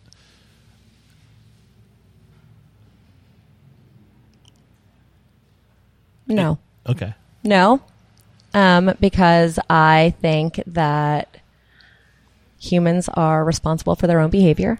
And I think that if you feel yourself getting too kind of zoned in on your phone and you're not experiencing the world around you, that's on you. Yeah, I, I agree with that statement. Um, I will. I mean, in defense of humanity, I think that not. I think operate like business owners and people like yourself have to. This is what we have to do. To We have to use the tools, right? I Because res- everybody else is. Here's where the social responsibility lies, in my opinion, is with the companies that make these things because their their focus isn't on you and you benefiting you. Their primary objective is eyes on my p- platform. Right. The more time people are looking at my platform, the better I'm doing, and that's the only thing they care about. Right. And the data that they're collecting too. Right. So I feel like I don't think that technology is going away or or digital marketing is going away. What I would encourage people, the message I would like to get out there, and I would love to hear your opinion on this is check out some other platforms. Mm-hmm. There's Yeah. a there's there are a whole new wave of next generation social platforms that exist that actually do what the original social platforms were created. Right, right. That's tough for me too because I'm like I don't want to so learn. I don't want to learn anymore. Exactly. I totally get it. But there's there's a gr- a bunch out there that are trying to decentralize the experience. Yeah. Um, Minds, I think it's called Minds, is one of them, and it's like it's the decentralized social platform where like it's Interesting. What does that even look like? I don't know, Like a social platform to decentralize social platforms? It's just basically I think the idea is like they're they're there to just to to make it about people connecting and sharing information, and it's not about marketing or advertising. It's about connecting people, Right, You know, like right. I, like when Facebook was created, I don't think that Mark Mark Zuckerberg had this grand vision. I mean, that was other people influencing and being like, you can make money doing this, Right. You know, and that's what it became about, Right. Um, so I think that. And it's also for me, it's kind of scary that three companies run the show: I know. I Facebook, know. which owns Twitter, I know. TikTok, and Google. And doesn't Facebook own Instagram also? sorry, I meant to say Instagram. Um, Elon Musk owns Twitter. Um, but four, okay, so maybe four companies. So like, may, those are the big dogs. So like, is it what like, is that is that healthy? Right, right, right, right, right. Four companies carry Right. like literally four companies are, and in your words, social media has changed human behavior. It has. Four companies are completely responsible for the way people interact and exist on this Yeah. planet. Yeah, yeah. that is that is a scary thought. That is, is a scary thought, It's a lot of especially power. Yeah, it's a lot of power. So I know people must hate me right now because like I just like I, I'm like give me all of your information about this. And you're like, wait a second. Now I feel horrible. Yeah, no, no more social But media, no more marketing. I, like I'm open to I'm open. I want to learn more because I like I said like I, it's necessary. But at the same Yeah. time, I think we need to be conscious. Yeah. I think we. But need the thing about marketing conscious. specific to to our group is like yes, I want to make sure that Uptown, like myself, Keith, Kat, our whole partnership, we want to make our spots look as exciting as possible. But what we really, really, really want is to provide a great experience. So yes, if we can get it out there so people know that, that's the goal. Of course, we want the place to be busy, but I want you to come inside and I want you to have a great drink. I want you to have a great slice Yeah. of pizza. I want you to enjoy whatever band that we've booked. I want you to party with the DJ. I want you to have light up cat ears on. And like, I want you to wake up the next morning and be like, I just had the most fun ever. Yeah, and there is a giant silver lining to this too that I don't think gets brought up. Like social media and marketing has become so important that it is creating an incredible opportunity for people. People like yourself who have a natural inclination to this, and people like the interns that you've hired. So it is it is spinning in a world where we're losing to AI. you know, I don't even, d- like like in who like maybe we're I don't know. I just feel like create AI still. I mean, even this I feel like is like they they struggle it struggles with creativity. But that I feel like I can retract that statement as of recently they're doing some pretty amazing things. the thing that AI is going to do is going to make someone that might not naturally be that great at marketing or that creative, they're going to even the playing field. So it's Yeah. just going to make it that much more difficult for But let me ask you this. Sorry, let's it's it. gonna No, make no, it no, that much more difficult for finish your sentence. I'm sorry. See, that's Kat. That's Kat. This is our this is our other marketing girl. As I bash social media, I'm smiling for the camera. I know he is bashing social media. I'm like, I don't know how I got here. no, no, I I'm mean, kidding. I just tried. I'm like, kidding. We learned a lot, and everything you shared was incredibly. But I, I just, I just like to talk about because I think there needs to be balance to the conversation because not enough people. Everyone's so concerned about learning more so we can stay relevant that we're we're almost like had the blinders on. Yeah, but it's it's scary because how much control do we have? To your point, right? Like, uh, if if it were up to me, I wouldn't necessarily want to be, and I know I can speak for Keith too. Like, we don't want to be on our phones all the time, seeing what everybody else is doing, and constantly being like, okay, how can we be better? Who can we book? How Like, is I- do you ever get anxiety around fear of relevance? Um, no, but I definitely find I get much more, much more easily distracted. Um, I feel like I'm abusing your time right now. I'm looking at the clock. no, no, no, no, it's fine, it's fine. Um, I feel like humans can't really multitask anyway, and I, I find being on your phone makes it that much harder. Yeah. Um, I feel like I'm just, I feel like I'm just constantly distracted because you're overwhelmed and Yeah. overstimulated and there's so much information and Yeah. you don't necessarily know what's right or what works and like everything's a flash in the pan and it's just like so maybe I don't consciously have anxiety but probably subconsciously. Right. It's funny. Sam, I don't know if you met Sam. He was here with us. He was helping me on the road. I think maybe very briefly. And he has to constantly hear me complain about social media because he's trapped in a car with me for a week. And I'm also really bad about constantly checking to see what people are saying. He's like, for somebody who hates social media so much, you awful, you seem to be really into. I'm like, this is why I hate it. well, and it's it's it's your livelihood. yeah, I'm like, it's this so is important. the biggest reason why Yeah. I hate it. Because like, I have horrible ADHD. I pick up my phone to like check something, and then 20 minutes later, I'm like, why am I here? Yeah. I'm like the, the most vulnerable to social media. No, I, I think I think uh, most people most people are unless you make a conscious decision not to be. And for somebody like you or somebody like me, like it's it's imperative to our business Yeah. and to our livelihood to make sure that we're remaining relevant and paying attention. Right. And that, that and that can be hard. Yep. So I mean, back to the, the silver lining is that I think that this that this importance of the, the world of digital has opened a lot of opportunity for people, and uh, obviously the, the the ability to get knowledge and information out is another great silver lining. So it's not all doom and gloom. I just think it's like giving a, a baby a lighter. You know what I mean? Like it's this is a new thing, and we just don't know how to use it yet. And I think over time we're gonna like just like uh, how um, when like processed food became a thing, we became fat and gross overnight because we it's like we didn't know how to manage Right, it. right, you right, know. right. And over time, we're like, well, this isn't good for us. Right. And then we figure out better ways. Yeah, no, and I think that that will inevitably happen. And there's going to be some people that there's there's going to be a price to pay, right? Just like anything. But yeah. So I'm in we'll search get for those better ways. Yeah. And I hope that we get them out there. And I, but marketing's not going away. No, it's not. Yeah. It's not. Yeah. It's it's been around for forever. It's Right. just gonna it'll it'll shift and change. Is there anything we did not discuss? Anything that we're hoping to get out? Now's the time. I don't know. Right. What else? I don't do you have any other questions? No, I think we're going to take a quick break to thank our sponsors. And we're going to come back and bust out a speed round. This podcast is brought to you by Meez, the culinary operating system for food professionals. As a chef and restaurant owner for the past 20 plus years, Meez founder and CEO Josh Sharkey was frustrated that only the financial and inventory software was available in the kitchen. And while those are important, they don't actually address the process of cooking, training, production, collaboration, and execution. Whether you're a chef, mixologist, consultant, operator, or generally if you manage a recipe intended for professional kitchens, Meez was built just for you. Organize, share, prep, and scale your recipes like never before. Plus, get laser accurate food costs and nutritional analysis faster than you could ever imagine. Chefs that use Meez have seen, on average, 70% reduction in training time for new staff, 20 to 30% less food waste and overproduction, and an average of 30 to 50,000 reduction in annual cost of goods sold from their easy to use recipe engineering. Part of the magic in Meez is a built-in database of thousands of ingredients that have been tested by Meez chefs and registered dietitians to ensure all the yield loss when you prep an ingredient as well as the unit conversions from volume to weight to pieces are built in, not to mention automated allergen tagging to ensure you have a consolidated view of allergens and nutrition. Get started by visiting getmeez.com slash unstoppable. That's G-E-T-M-E-E-Z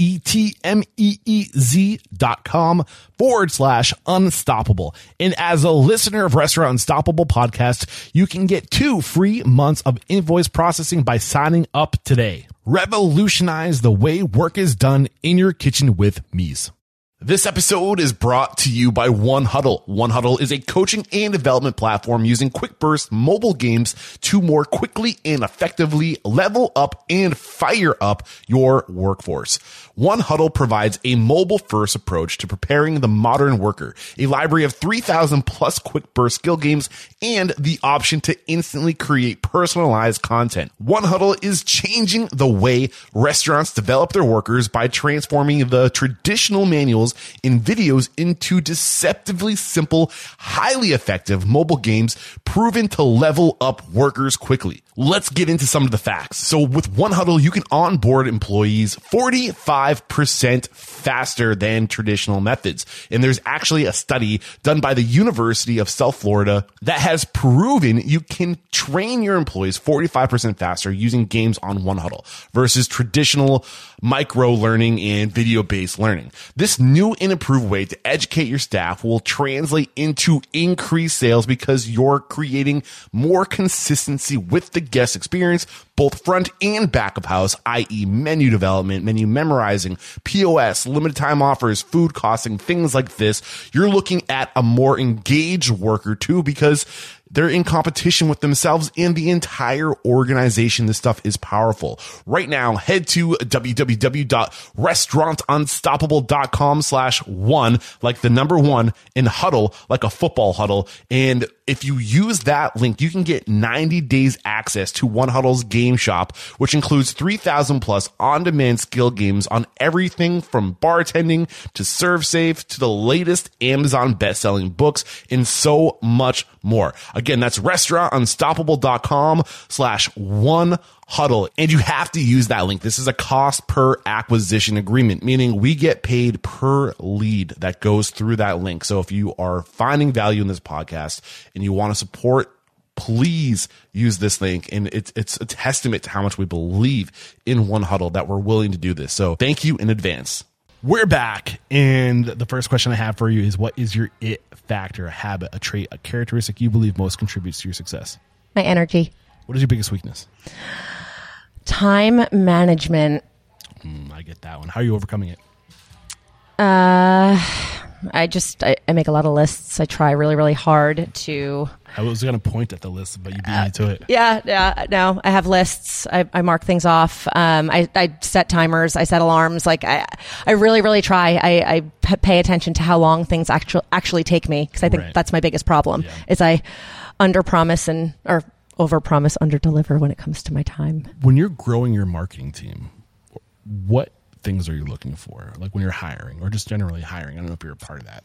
Um, yes, I am. Uh, the the first thing I look for is um, whether or not this person has any idea um, about the job, about Uptown Hospitality Group, about Uptown Sharehouse Bodega, parent company. I want to see if they've done their research. Um, I think that's huge. Knowing what they're marketing, what they're what they're getting themselves into. Um, I think that just shows a level of professionalism. Um, I also look for great communication skills. Um, yeah, those would be my two things. What's your biggest challenge today? I've talked a lot about this. Um, just our demographic, um, this generation. Um, I sometimes feel like they forget that this is a job.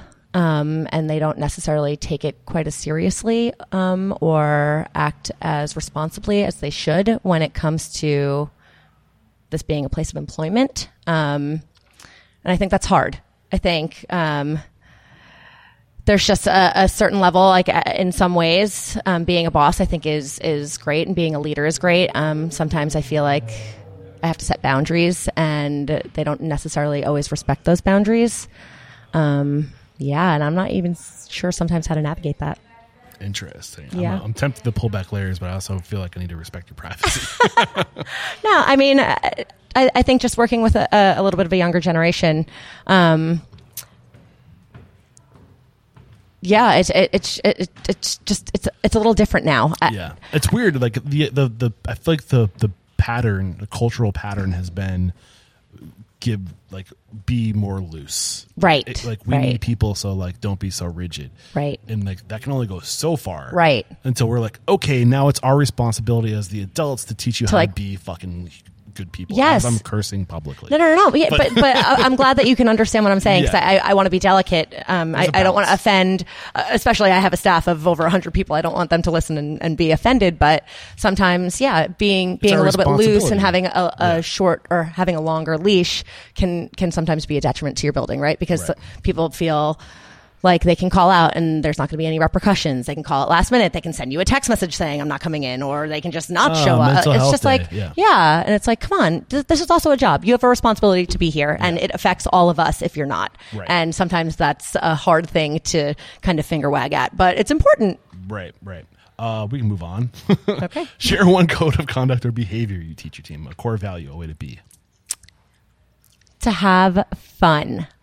What is one uncommon standard of service you teach your team? Something that's common within the four walls of your businesses to go above and beyond guest expectation, but not common throughout the industry. So Keith used this, but really is a great one. Um, our buyback policy. I love it. And Yeah. what is that? Just provide people with a good time, buy them some drinks, get them to come back.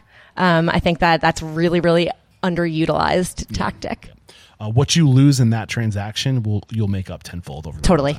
Yeah, and that's how you look at it. Is there a way to track that?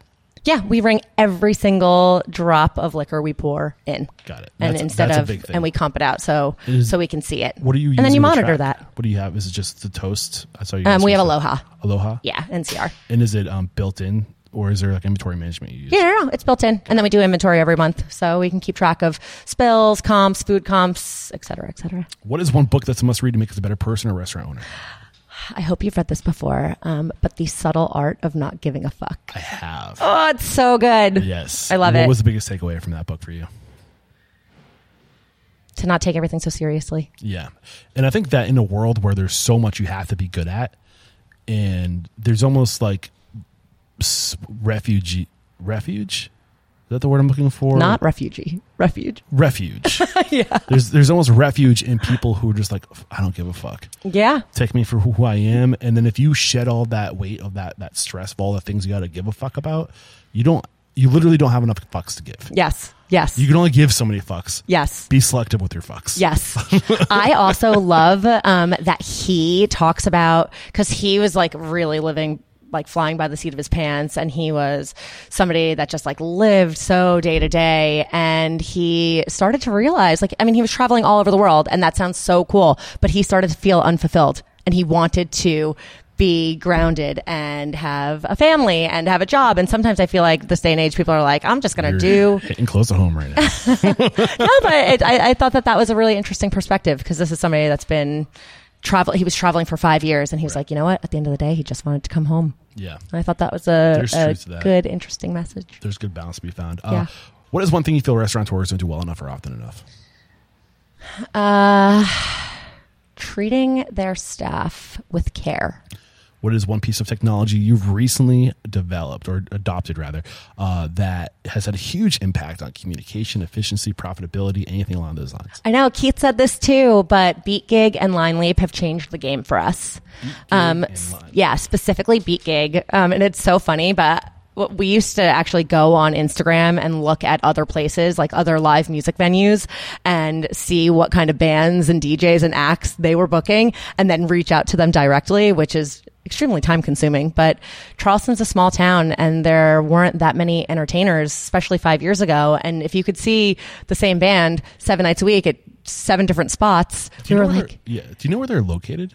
Beat Gig um, is now headquartered out of Tampa, but they're all over. So they, so, I mean, it's a technology platform, Oh. so they kind of route bands all over the East Coast. Need to get them on the show. It, yeah, no, you really, really should. Um, it's a really interesting concept, and it, it it has totally changed the game for us. We have been booking bands from all over the East Coast that we would have never heard of um, if we didn't use them. Right. Um, and what about Lineskip? Do you know where they're based?